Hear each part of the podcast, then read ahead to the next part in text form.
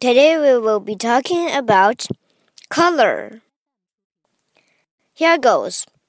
Light is the visible part of the electromagnetic spectrum. We see different wavelengths of light as different colors. The surfaces of objects absorb some wavelengths and reflect others. A white object looks white because it reflects all the wavelengths that fall on it.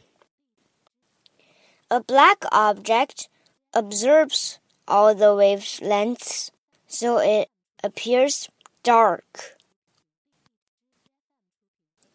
A yellow object absorbs all the wavelengths except yellow, which it reflects back to our eyes.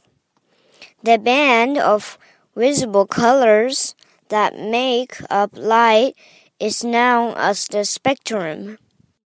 Each shade blends into the next, but we usually divide the spectrum into seven colors red, orange, yellow, green, blue, indigo, and violet. Is it interesting? Do you understand?